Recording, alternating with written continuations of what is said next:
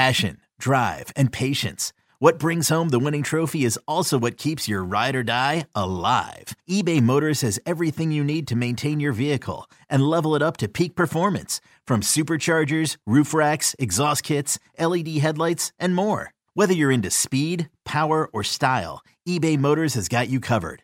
With over 122 million parts for your number one ride or die, you'll always find exactly what you're looking for. And with eBay Guaranteed Fit, your part is guaranteed to fit your ride every time or your money back. Because with eBay Motors, you're burning rubber, not cash.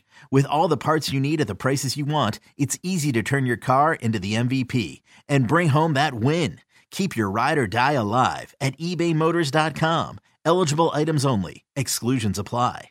Old Man Winter here. If I had it my way, it would stay winter all year long. Short days, wind chill, black ice, and a good polar vortex. Oh, heaven! Wait, is it getting warm in here? Your cold snap is over, Old Man Winter. Spring has arrived.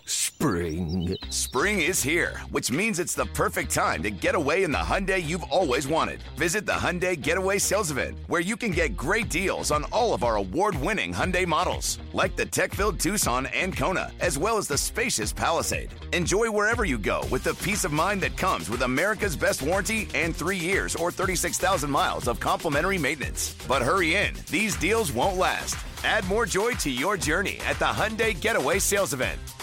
Now get 0% APR or up to 1500 bonus cash on the Hyundai Tucson. Now, during the Hyundai Getaway Sales Event. Offers end soon. Call 562 314 4603 for details. Yo, Trey. Kevin, what's up, man? You know, I've been thinking, what would have happened if the NBA never vetoes the Chris Paul trade to the Lakers and we get CP3 in the same backcourt as Kobe in LA? Well, you get a very happy Jack Nicholson for sure. And the Lakers probably win a bunch more championships. CP3 finally gets a ring or two or three, and the Kardashian empire is forever altered. What did you just say? Hey, everybody, I'm Trey Wingo. And I'm Kevin Frazier, and we're teaming up on a new weekly sports podcast from Wondery, Alternate Routes. As former Sports Center anchors and current sports obsessives, we're consumed by all the what if questions that make being a sports fan so excruciatingly fun. If you're like us, then you also live and die on the fallout from every drop pass. Or play call. Each week on Alternate Routes, we'll take a flashpoint in sports, break down what actually happened, then explore every alternate scenario and the ripple effects it would have caused. Follow Alternate Routes on the Wondery app or wherever you get your podcasts. You can listen early and ad-free right now by joining Wondery Plus. For the cheeseheads who want it fresh, and the ones who think Lambeau is a cathedral, this is Pax What She Said. Now, here's Perri Goldstein and Maggie Loney.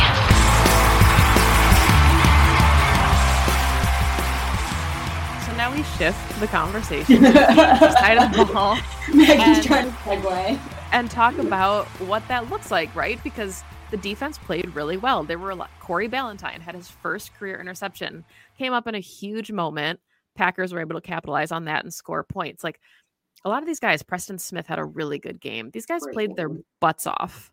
And you can I argue that yes, Preston like it's Jaren, you know, Jaren Hall making his first career start.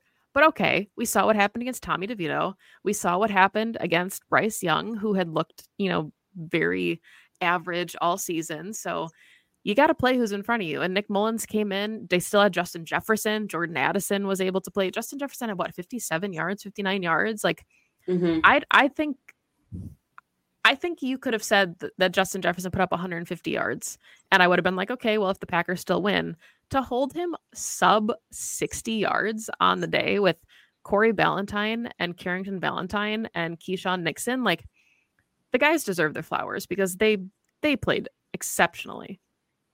Yes. Look i'm not negating it and i understand like going up against that viking secondary with your basically second i don't i hate to say this and i say it in the most respectful way possible but like your second string secondary players you know your starters are jaire and stokes you're going with carrington valentine corey valentine they played so well um and you're right holding Justin Jefferson sub 60 is absolutely worthy of praise. You also have to look at the fact that like I don't think Jaren Hall completed a pass until like the second quarter. No, so and that was Mullens that actually got him going to it. Like it was not right. So you it is subpar QB play. And again, they did play bad backups that they let run all over them.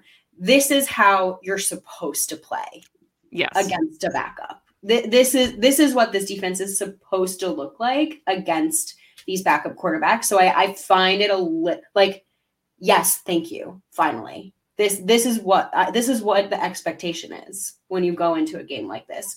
Um, so I agree. Well done, guys.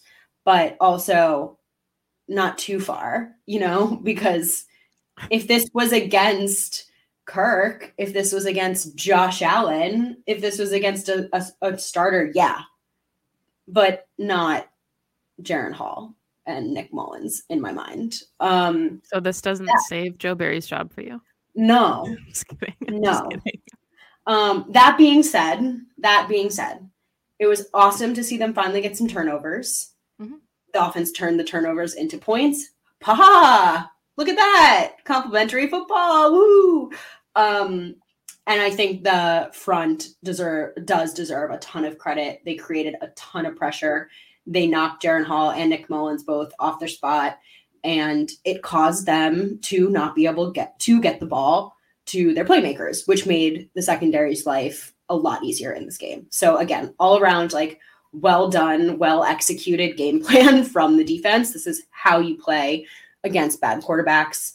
Um, I will say, I know Joe sent a lot of blitzes against Carolina. Carolina had answers for those blitzes. The Vikings did not have answers for those blitzes in this game, and that was really fun to watch. Um, we all know how much I love a cornerback blitz. It was really fun to watch Keisean Nixon get in there. Um, I loved seeing him use Quay in that way as well. Quay is so athletic and get home. Um, you said it. Preston had an awesome game. I think Preston is having an awesome season. Um, I have no, I think he's making, it's going to be a very difficult decision this offseason what to do with Preston Smith based on the way he's been playing. So again, they, they played the way they should be playing against this kind of quarterback. And I'm, yeah. I'm proud of them. And I mean, I think we forgot to mention it too. The first time that the that Jordan Love played the Vikings, he took four sacks. Completely mm-hmm. clean game. Offensive line didn't give up a single sack. So kudos to the offensive line. Forgot to mention that when we were talking about the offense.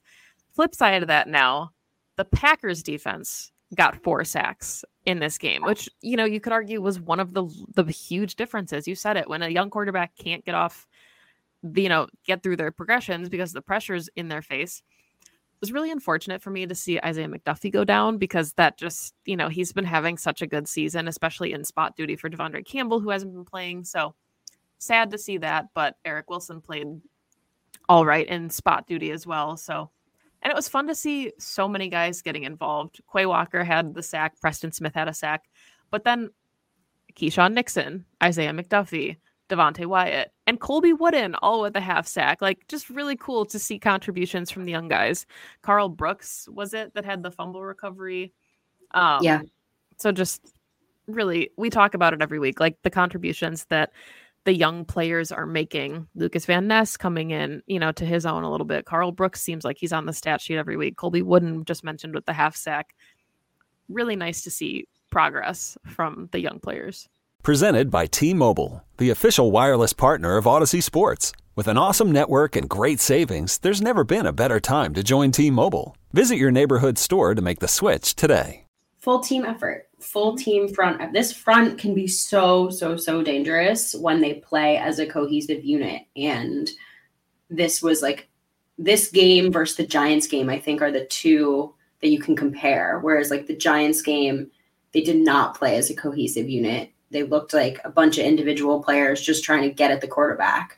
Whereas in this game, it really looked like they each knew their role, they executed their role. And because of that, they each got a little bit, a little piece. They each got home. Um, so yeah, no, not enough to save Joe Barry's job because this is meeting, this is called meeting expectations.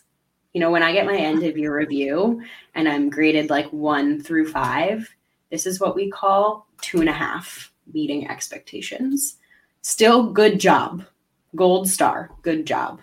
But you're not excelling. Sorry. I'm being a little harsh, but No, I mean, and it's it's fair. Like, I mean, I thought we talked about a little pre-show, but I thought it was funny that Cris Collinsworth on the broadcast, like, they kept panning to Joe Barry, and he was talking about like, yeah, like I don't have my head in the sand. I'm not naive to the fact that Joe Barry's been on the hot seat, and you know, we could see Matt LaFleur make a coaching change after the season. Yeah, like this performance against a rookie quarterback, a fifth round pick, making his first start, like I don't think it it negates anything that we saw the last four weeks because these are issues that we've seen for three seasons. They're not, you know, mm-hmm. this isn't a band-aid fix. He didn't turn into the the uh the carriage, right? He's still a pumpkin at the end of the day, but like